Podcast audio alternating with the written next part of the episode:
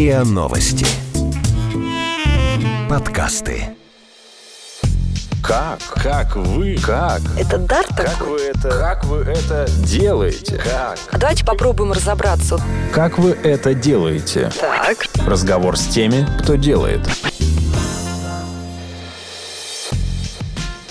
Это подкаст «Как вы это делаете?». Меня зовут Наталья Лосева, и в этом подкасте я говорю пристрастно с людьми, которые делают невозможное, неоднозначное и интересное. И сегодня у меня в гостях Сергей Сергеевич Петриков, директор НИИ скорой помощи имени Склифосовского, доктор медицинских наук, профессор Российской академии наук. Здрасте. Здравствуйте. А вы вообще нормально относитесь к тому, что часто институт в обиходе называют склифом? Я слышала, что не очень сотрудники любят, когда говорят склиф. Ну, на самом деле все по-разному. Я спокойно отношусь, хотя если брать академический как бы, подход, то все-таки склиф – это сокращение склифосовский. Как бы, ну вот если бы фамилию сократили, то могло и не понравиться бы. Поэтому у нас все по-разному относятся, но большинство спокойно относится к этому. Потому что я помню еще и в 90-е годы, и потом уже все время называли все равно склиф. Вы когда на работу едете, вы как говорите, я поехал? А я ничего не говорю, просто все спят.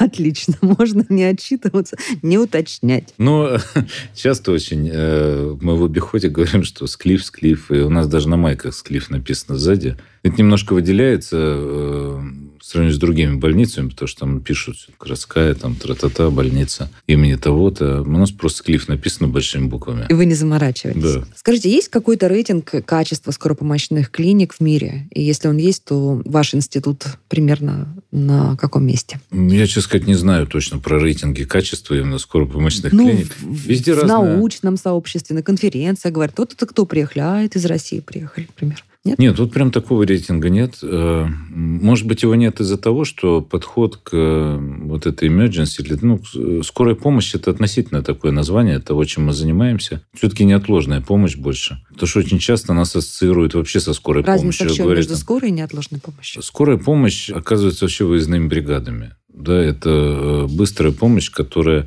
основная ее цель – это стабилизировать, понять, что с пациентом, и в сохранном состоянии доставить его в стационар по профилю, да, желательно. А неотложная помощь – это то, что уже э, начинается внутри стационара. Это обследование, это принятие решений, это быстрые какие-то решения об оперативных вмешательствах и так далее. По-разному вот эти все подходы осуществляются в мире. Да, например, если взять там, Соединенные Штаты или Европу, многие вещи, они по-разному совершенно делаются на этих континентах. Да, в России тоже есть свои особенности. Поэтому выстроить четкий такой рейтинг, э, где лучше оказывается такая неотложная помощь, Хорошо, очень ваши сложно. внутренние ощущения. Мы где? Мы вот из 100% мы в какой десятке? Ну, Если за 100% взять самую лучшую клинику неотложной Да, я помощи. думаю, что мы в первой десятке. У нас э, вполне прилично все оказывается. У нас очень много есть преимуществ. Мне сложно говорить как бы про всю Россию, да, но я могу говорить более так э, детально уже про Москву, потому что все-таки мы относимся к московскому здравоохранению. Но даже мы очень много ездили там по России, когда сосудистая программа набирала такие обороты и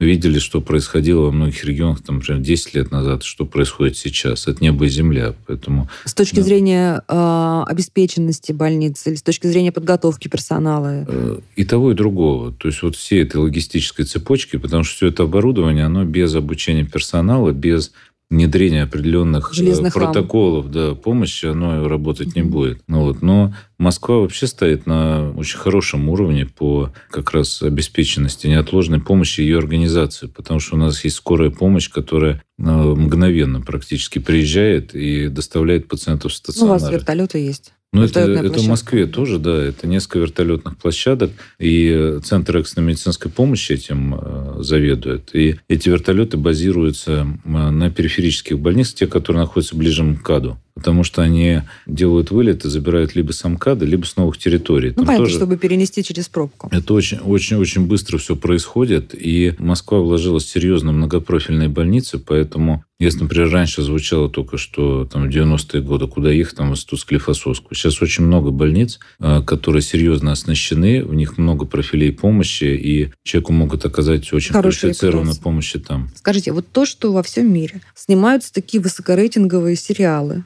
про неотложную помощь, про emergency, И в России сняли сериал про ваш институт. Ну, я не знаю, можно сказать, что сняли про вас или по мотивам, или просто Да вообще не про нас сняли, мы даже в этом не участвовали. Даже, я знаю, институт судился э, Да вы что, то поводу или даже разрешения судиться. не спросили у вас? Мне сложно вот прям до, доподлинно сказать, что там было, но э, идея в том, что все, что там показывается, оно вообще никакого отношения не имеет к институту и не транслирует то, что там в институте происходит. А что самое не- неприятно, не похожее? Там вообще все по-другому. Но э, я, например, видел, когда основной герой да, появляется в кадре там небритый, например. Ну, как будто его сжеванного какого-то вынули откуда-то. Вас Но нельзя? э, у нас такой человек на конференцию придет, он то не войдет. Но он просто на трибуну не войдет. Потому что, Конференция – это ежеутреннее э, ваше конечно, это общее, вот такое общее, э, ну, скажем так, 5 минут, 10 минут. То, что раньше 15 называлось минут. пятиминуткой. Это примерно, знаете, как история была про, по-моему, Жукова, нет, когда там прибежал к нему встревоженный командир, какой-то весь растрепанный, с расстегнутой гимнастеркой, выйди, сначала все, все в порядок приведи, потом войди и доложи по форме. Если человек такой, это значит, у него в голове все точно такое же. Поэтому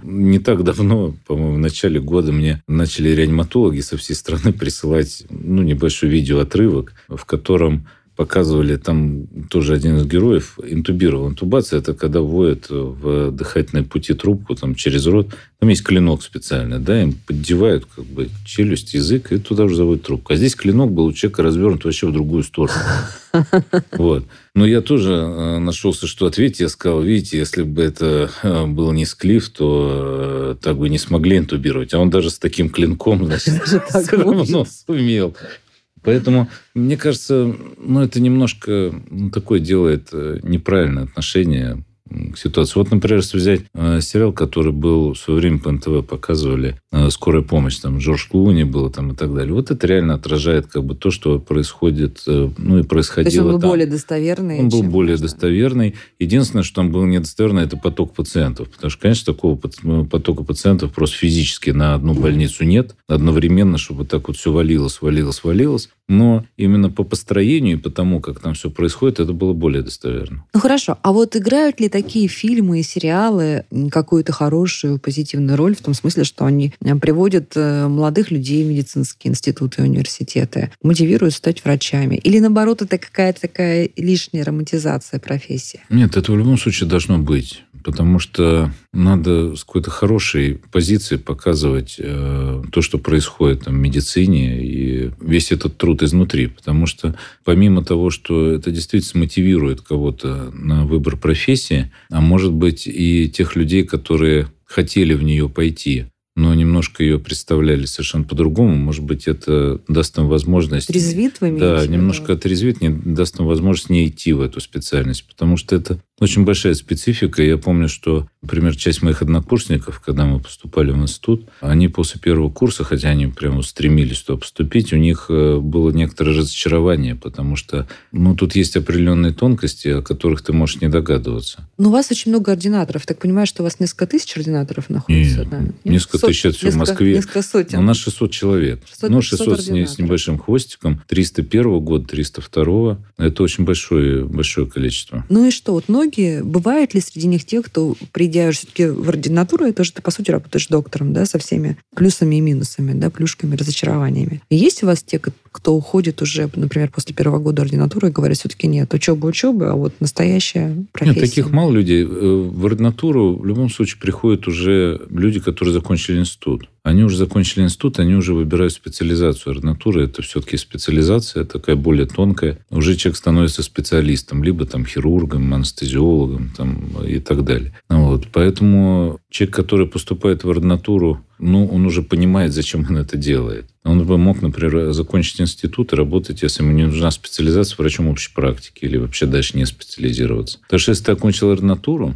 значит, ты потом каждые пять лет должен подтверждать свой сертификат. Человек не предполагает работать по специальности, ему нет времени, нет, нет э, вообще никакого резона терять эти два года и обучаться в ординатуре. Какая сейчас стипендия ординатора? А у нас разные ординаторы. У нас большинство внебюджетных ординаторов. ординаторов. То есть они вообще 90% ничего не получают? они свои деньги да, приходят учиться, они ничего не получают. А те, которые приходят бюджетные через департамент здравоохранения, затруднюсь точно Там, сказать. Там, по-моему, порядка 6 или 7 тысяч. Там небольшая стипендия. Вот. А доктор сколько у вас получает? Начинающий молодой доктор, который... Я вам скажу, у нас средняя, средняя зарплата э, по нашему учреждению, по врачам, это 140 тысяч. Mm, вот, ну, с небольшим хвостиком. Это средняя. То есть кто-то получает больше, кто-то получает меньше. Вот. Но все время меняется нижний порог э, в Москве, во всяком случае. Э, это воля мэра Москвы. То есть он установил, что рекомендовал, чтобы нижние, ну как бы минимальные деньги, которые получит врач например, в институте Склифосовского, это там 70 там, тысяч рублей. Даже если там, он только что 70... пришел после ординатуры? Да, в районе 70 тысяч рублей. Оно постоянно меняется, это порог. Вот. Ну, то есть ни один врач меньше этой суммы не получит. Это до вычета налогов. То же самое есть минималка и для сестер, и для, для младшего персонала. И, и медсестра? Средняя. Какая, какой у вас нижний порог? 35. У медсестры. Да. Но все равно никакие деньги, на мой взгляд, не компенсируют вот этого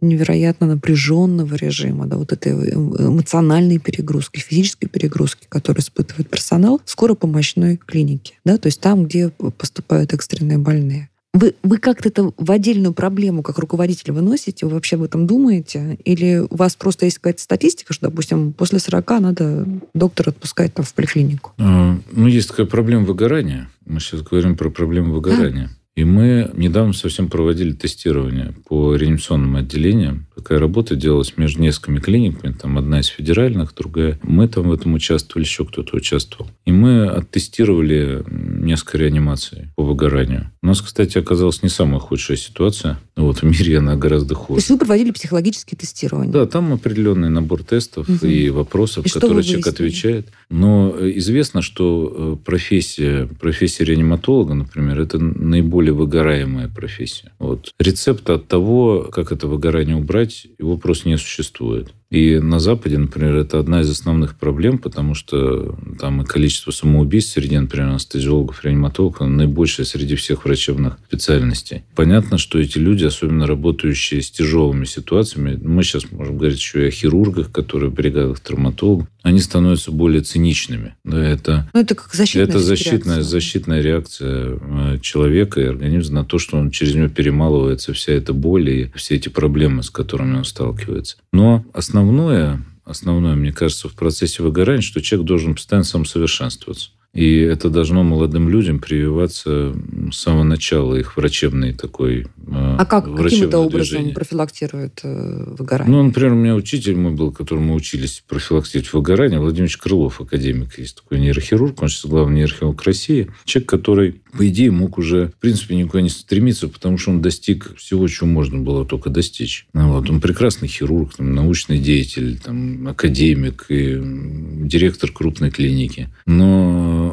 человек, который постоянно ставит задачи себе. Постоянно ставишь То есть ты отвлекаешься задачи. на что другое, и ты это постоянно движешься. Отвлекает да, постоянно движешься. Ты берешь какие-то новые темы, ты начинаешь их развивать. За тобой начинают двигаться все те, кто вокруг тебя. То есть, э, с моей точки зрения, самое главное держать систему в нестабильном состоянии. Как только наступает вот это вот стабильное состояние, все расслабляются. Вот, и это прямой путь в никуда. Ну вот только что буквально днями пришла чудовищная новость о том, что молодой реаниматолог умер на рабочем месте после того, как он там взял 15 суточных дежурств в месяц или что что такое у него была нагрузка. Вы вообще вот следите за тем, чтобы, не знаю, там физические доктора не перерабатывали медсестры? Запрещаете ну, приходить там на ну, э, нерочную смену? Во-первых, э, запрещено, в принципе, работать там больше полутора ставок. Это даже не оплатится угу. никак. Ну, то есть э, человек, конечно, может работать э, при его желании больше, если он такой вот. Угу. Но ему все равно денег за это не получит, потому что это физически невозможно. Он может где-то совмещать, и мы не можем за этим проследить. Но э, учитывая то, что заработная плата, она достаточно существенно сейчас выросла, многие люди как раз концентрируются на том, чтобы работать в одном месте. Как вы это делаете? Разговор с теми, кто делает. Меняется отношение к врачам, на ваш взгляд? Вот была же какая-то такая вот яма репутационная, да, когда а, пациенты стали клиентами. Мне кажется, она еще не пройдена.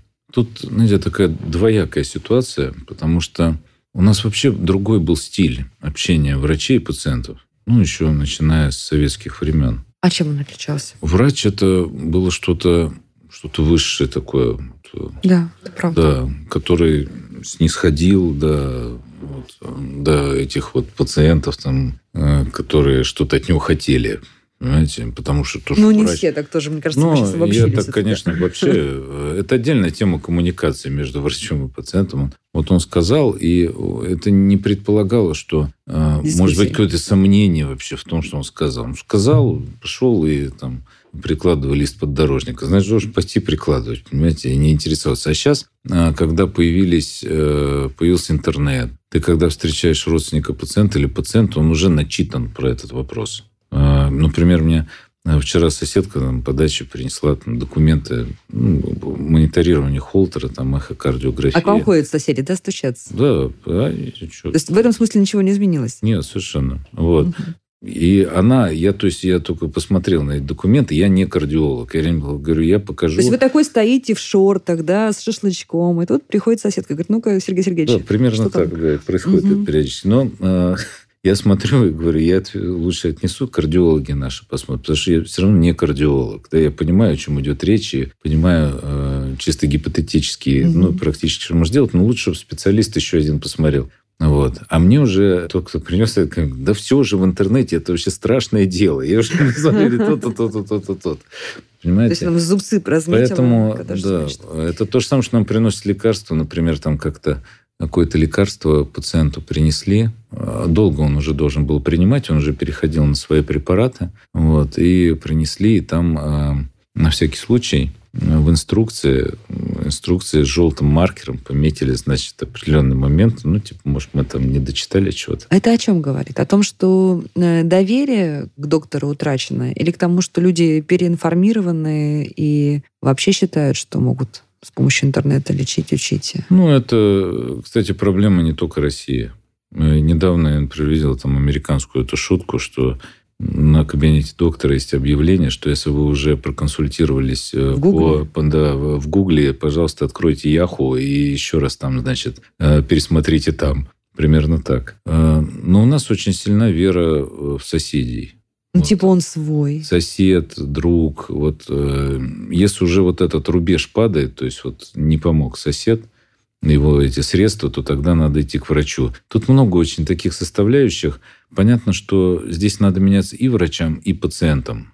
Мне кажется, вот так вот. И, э, конечно, помните о том, что коммуникация – это основное. Пациент должен доверять доктору, если доктор или родственник пациента, когда, особенно когда это реанимационный, например, больной. Конечно, конечно. А, Это очень важно, потому что, ну, это отдельная вообще тема. Вот эта вот экстренная ситуация, конечно, тут надо доверять. И надо понимать, что уровень, уровень российской медицины, он э, совсем не такой, как его иногда пытаются представить. Он э, очень даже на неплохом находится таком А почему? состоянии. А почему модно и принято говорить о том, что российская медицина не так хороша, как в соседних странах? А вы знаете, это про многое принято говорить. Мне кажется, это погоня за... То есть просто нет пророка. Ну, вы же журналист, правильно? Вот, ну, вот, вот откройте новости. Вот я с утра еду, вот мы постоянно находимся в новостном пространстве. А, Понятно. но Хорошая время- новость это не новость. да. Хорошая новость – это не новость. Вот что-то хорошее. Вот разве что Яндекс сейчас стал немножко отличаться от всего остального, потому что в нем есть какие-то новости, которые вроде как уже и не новости считаются, что там людям кто-то там помог, еще что-то, где-то там обследует больных. Ну вот я сегодня даже это сравнил. А так как откроешь, так полный кошмар вокруг, понимаете? Поэтому мне кажется, с этим еще связано. Потому что вот эту жареную какую-то быструю новость, ее гораздо быстрее схватят, чем э, что-то что доброе и хорошее. А открытая реанимация для вас лично, как для управленца и для доктора, это хорошая новость или, скажем так, сложная, неоднозначная новость? А у нас не было с этим проблем никогда. Это, может быть, она где-то и была, она была в части реанимации, но в институте Склифосовского, да, в институте никогда такой проблемы в большом масштабе не было. Вы в любой мы- ситуации пускаете Мы пускали давным-давно А если реанимационные мероприятия идут? Нет, понятно, что здесь должны быть свои ограничения. Мы очень много дискутировали по этому Мгм. вопросу, участвовали там, в частности, в таких вот диспутах. Конечно, есть свои ограничения. Например, недавно у нас была ситуация, когда родственники были у одного пациента, и в палату поступил с этажа, ну, с- из госпитального отделения, с остановкой практически кровообращения спустили пациента. И родственники отказались выйти с соседнего пациента. Но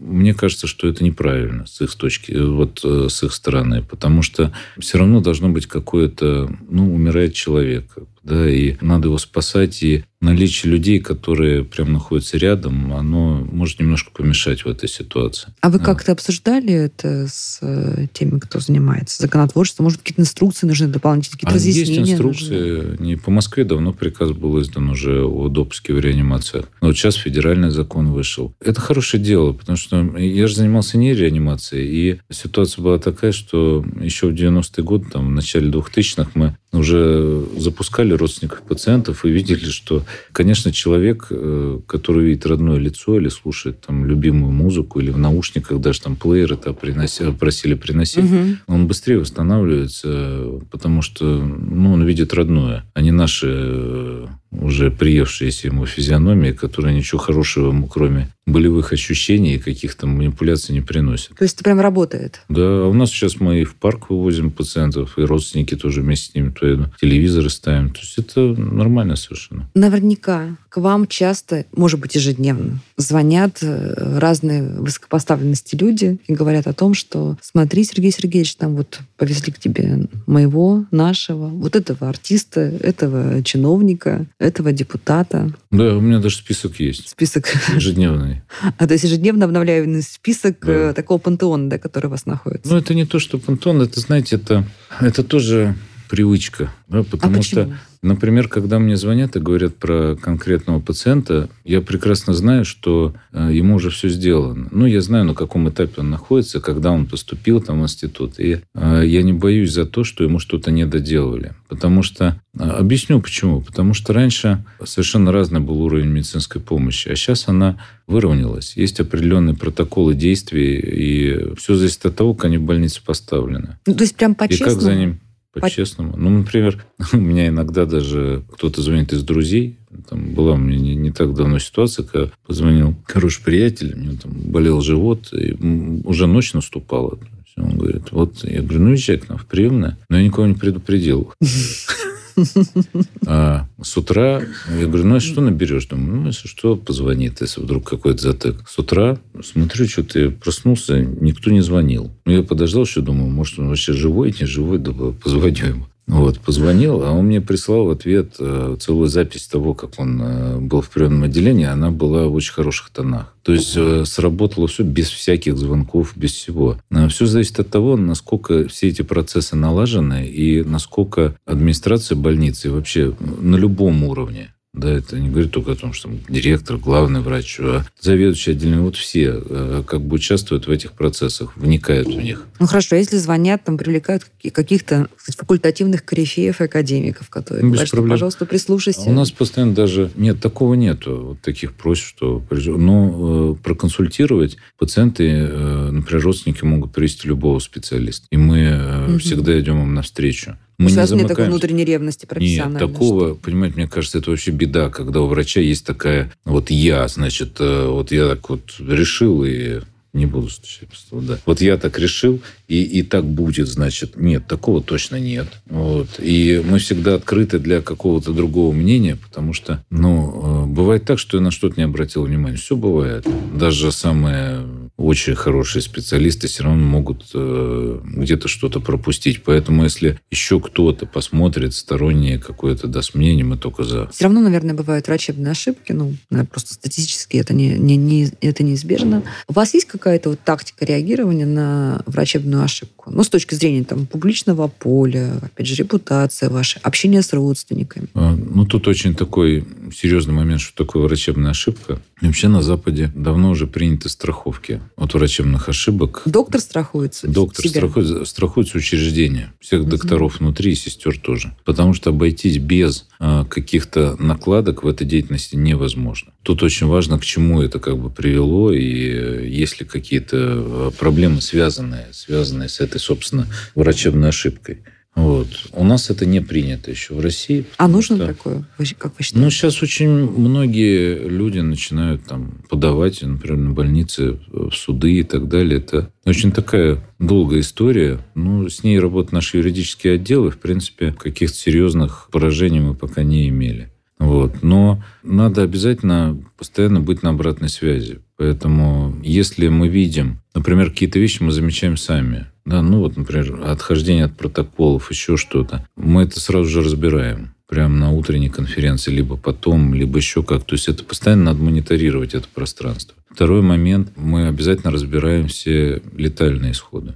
Поэтому э, не ну, то секрет. есть не для того, чтобы дать ответ снаружи, а для Нет. того, чтобы внутри выяснить. Мы это любовь. делаем для того, чтобы если вдруг где-то мы могли сделать что-то по-другому, мы в следующий раз сделали по-другому. Это разбор. Бывают сложные ситуации. Они не обязательно врачебные ошибки. Бывают так называемые сложные практики, которые, э, в которых нет однозначных решений. Поэтому, например, врач экстренной службы, э, самое главное умение в нем, ну, помимо, естественно, он должен обладать определенной квалификацией, но он должен уметь принимать решения. Потому что если он замнется, даже если он будет очень сильно квалифицирован и решение не примет в нужный момент, то ничего не произойдет. Понимаете? Поэтому в этой ситуации очень-очень-очень тонкий такой момент. Это разборы, и на будущее мы принимаем решение уже о том, как мы будем действовать в конкретной ситуации. Это очень важно. И второй момент, мы собираем еще обратную связь с наших пациентов, с сайтов. Мы, например, постоянно мониторируем, я лично э, постоянно Ну что, открываю. как в TripAdvisor написал кто-то, меня плохо Да. лечили. Да, мы мониторируем, мы мониторируем Мгм. основной сайт. Ну, есть несколько отзывиков, на которые, Мгм. на которых обычно оставляют отзывы там про стационары. Основной это spr.ru, потом там отзывик про докторов. И, ну, они то вторые, там, третьи Мгм. места меняются. Но SPR мы постоянно мониторируем. Мы мониторируем свой сайт.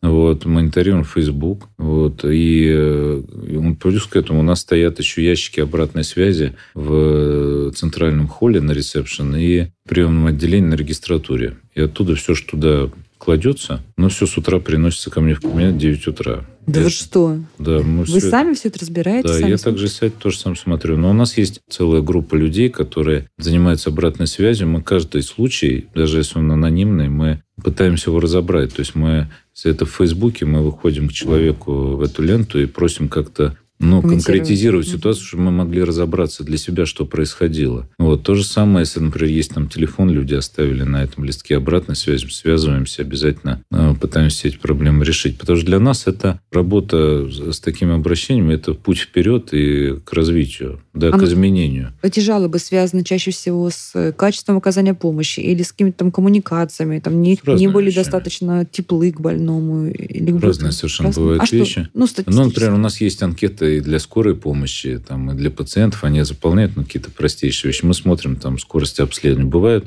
жалобы на какие-то хозяйственные вещи, вот, э, которые тоже, например, там, я был там в палате такой-то, у меня нагреватель не работал. Мы однажды по этой штуке пришли и починили нагреватель. Нам надо было просто вентиль открыть. Вот, вместе с моим замом по хозяйственной Ну, как части. тогда такой далекий путь получился? Ну, э, в любом случае, ну, почему-то человек... э, Но в этой ситуации, значит, не сработало руководство отделения, потому что они должны были быть в поле и постоянно Мгм. эту обратную связь собирать. Но это не значит, что они плохие. Ну, почему-то этот этап, знаете, такой double-check у нас происходит. Поэтому мы стараемся, чтобы с нами более, более были открыты, и мы на это всегда реагируем. И А мы вообще- отвечаем, кстати, на эти вот э, отзывы на сайтах, постоянно отвечаем. Если это хороший отзыв, у нас сейчас очень много хороших отзывов, А вы поощряете доктора, ко- э, о котором отозвались хорошо? Отделение, во всяком случае. Потому что там бывает в отзыве там, по 20 докторов, это никаких ресурсов не хватит. Но мы Вообще, обязательно доктора поощряем. дружат друг с другом вот между отделениями или есть конкуренция между отделениями? Дружат.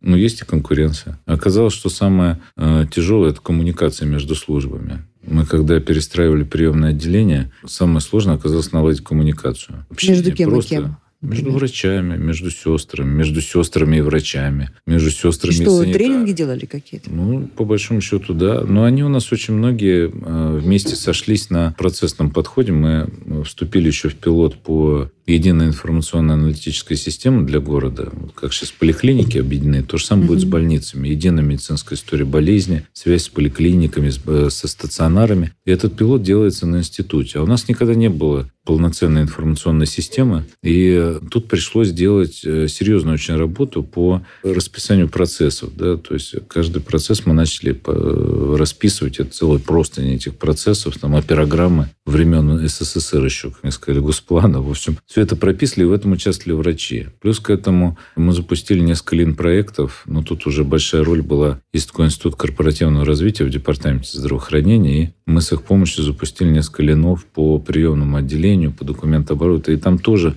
там участвовали не только врачи, но и сестры, и вообще административные работники. И все это было перемешано. То есть, например, в проекте психологов был проект по лучшей вообще коммуникации с родственниками пациентов, самими пациентами, там как лучше сделать маршрутизацию в приемном отделении – и все эти проекты вылились в какие-то конкретные решения, то, что мы изменили. А объем бюрократической работы снижается сейчас у доктора? Или вы считаете, может быть, что не нужно? Вот как раз эта а, информационная система направлена угу. на то, чтобы снизить объем, во всяком случае, чтобы врачу стало не тяжелей. Так как это а, тоже на личном контроле у мэра находится эта информационная система, основной посыл был в том, чтобы врач не получил дополнительно к своим бумажкам еще и необходимость что-то заполнять в электронном виде. То есть по максимуму пытаются сократить вот эту нагрузку, но тут есть определенные особенности в плане там, электронных подписей, там, документа оборота и федеральных законов и так далее. Но общий тренд на то, чтобы нагрузка была меньше, именно вот такая бумажная. Как вы это делаете? Разговор с теми, кто делает – может ли, на ваш взгляд, часть услуг здравоохранения в российском становиться платной? Может ли экстренная помощь быть платной? Ну или, например, чтобы был у человека выбор. Да, вот ты получаешь такую услугу бюджетно, но ты можешь эту же услугу получить платно, когда мы говорим про экстренную медицину. Мне кажется, нет. Экстренная помощь должна быть бесплатная, она сейчас все бесплатная. Если а... вам привозят человека без роду, без племени? Без разницы. Мы всем оказываем помощь. У нас, э, кто бы ни поступил, мы всем оказываем помощь. Уже вопрос идет, вот первая помощь, экстренная помощь, она должна быть бесплатная. Например, меня поразило, мы там в прошлом году в Китае были, там, в одной из клиник, у них прям в приемном покое там огромными аршинными буквами основное помещение – это касса. Потому что, например, в Москве если у человека случился коронарный синдром, да, у него заболело сердце, у него есть так называемый подъем сегмента СТ, вот, то скорая помощь его маршрутизирует тут же на свободную ангиографическую операционную. Есть специальная система электронная, которая это все, в которой все мониторируется. Человек сразу практически поступает на коронарографию. А это высокотехнологичная и, операция, Да, и ему тут же э, угу. делают ангиографию, смотрят, где у него проблемы, надо устанавливать стенд. Независимо от того, кто он. Если это за рубеж, э, гражданин другой страны, Без он разницы. постфактум не платит за это? Ну, э, постфактум это уже э, смотрят страховки, идентифицируют угу. и так далее, но вся помощь ему сразу оказывается. В Китае ты сначала должен стенд купить. Что бы вы взяли из зарубежного опыта, восточного, европейского, американского, для того, чтобы еще больше развиваться и совершенствовать. Мы стараемся брать оттуда лучшее. Понимаете, если взять, например, Китай, то у них совсем другие масштабы. Они, например, у них счет, ну это как у нас, города-миллионники, а у них там города, по-моему, 20-миллионники. Угу. Вот от этого идет расчет. И когда с нами общались люди, э, у которых у нас там по тысячу коек, 950, а у них 10 тысяч коек. В одной клинике? Да. Понимаете? Это вообще другие масштабы. Город больных. Это другие масштабы. И в первую очередь, что надо брать от них, это, конечно, информатизацию. Потому что без нормальной информатизации нормальной работы клиники не получится. А вот это все, все технологии должны быть объединены вместе. Вот, и тут есть чему поучиться. И, кстати, очень много там российских врачей ездило и ездит в госпитале в Южную Корею. Там Бундан, который в Сколково открывает там свой филиал, потому что это считается самый такой цифровой госпиталь. Конечно, ну, очень много можно каких-то вещей Телемедицина почерпнуть. Телемедицина может быть частью вашего э, развития вашего института? Конечно, она и есть. Телемедицина – это путь э, к тому, чтобы бесконтактно, скажем так, достаточно быстро помогать э, в принятии каких-то решений и маршрутизировать пациентов. Какие-то преимущества дают, кроме того, что больному не нужно выходить из дома? Ну, это не больной не должен выходить. В плане госпиталей это совсем другая ситуация. Это follow-up такой, да, уже после, после лечения. А здесь она дает возможность проконсультировать консультировать пациента на расстоянии. Например, есть э, ситуация, когда, ну, например, э, на высокотехнологичных э, операциях не могут быть сразу все клиники, потому что иногда ну, например, разрывы артериальных аневризм головного мозга. Склиф в основном специализируется нейрохирургическая клиника. На них, если их раскидать по всем больницам, объем операции у одного хирурга будет очень небольшой, и квалификация будет не очень высокая. Поэтому стараются концентрировать угу. на нас. Сейчас, например, есть там разъездные, выездные э, бригады нейрохирургические на скорой, на которых наш специалист дежурит. Но, по идее, многие вещи э, с этих бригад можно заменить просто телемедициной. Да, потому что надо посмотреть снимок, надо посмотреть на пациента. У нас в свое время был на апробации э, ездящий робот, когда дистанционно мог с мобильного устройства выйти на этот робот, он ездил сам, то есть мог направлять. Где он ездил? По, по больнице? По отделению. По ну, отделению? Да. Вот. Ты появлялся на экране, вот, и вообще видел, что там происходит, мог подъехать. Там очень высокая была разрешающая способность. Можно было увеличить все там мониторы, вплоть до мелочей, просто даже увидеть там ЭКГ там, и так далее, вообще пообщаться с пациентом, сотрудником. Повторных я не было напугал, Да, я напугал как-то медперсонал, потому что ночью было. Но то есть тоже... спит медсестра на посту? Нет, у нас никто не спит, но там просто мимо шла санитарка. Тут я повез, сказал, здравствуйте, она чуть не хлопнулась там. Но, э, ну, это так в шутку, конечно. Но одна из пациенток, которая в то время лежала, сейчас э, написала там в Фейсбуке такое гневное послание, где упомянула этого робота и, и меня в нем. Э, а он был на пробацию полгода. И про то, что то есть он бесплатно стоял, что бюджетные, бюджетные деньги не туда тратятся, и что вообще... А вместо, что, вы напугали Вместо ее? того, нет, вместо того, чтобы пойти посмотреть пациентов, вот, значит, выходит в это. Надо понимать, что ну, врачи, они тоже люди, да, поэтому понятно, что мы приезжаем там в выходные и так далее, но им когда-то надо и дом быть, а это возможность э, дистанционного контроля и общения. Это очень важный момент. И в Штатах, например, это активно очень применяется. Не обязательно ездящие эти приборы. Есть те, которые там переносят, ставят, камера направляется на пациента, и доктор появляется на экране, он его быстро опрашивает, и э, принимает решение о том, что делать дальше. Но вам этого робота дали так вот поэкспериментировать? Ну, мы берем иногда там э, на апробацию какие-то приборы. Но вы хотели бы себе вот такого прям в штат взять? Мне кажется, это удобная вещь. А что нужно, Ну, чтобы не они обязательно, не, появились? оби- не обязательно робот. Это... Мгм. Оно сейчас потихонечку внедряется все равно. Э, Вот эта вот цифровизация и так далее, все равно уже в жизнь входит. А У меня- старые доктора сопротивляются вот этим процессам? Бывает, и молодые сопротивляются, не только старые. Но не то, что сопротивляются. э, Понимаете, у каждого человека есть свой какой-то резон э, быть... э, Бывают люди, которые против всего. А вы как говорите в таком случае, если человек против всего? Не хочет доктор? Общаемся. Я в этом институте давно, и те люди, с которыми общаемся, тоже давно. Поэтому мы на одном языке разговариваем. Садимся, общаемся.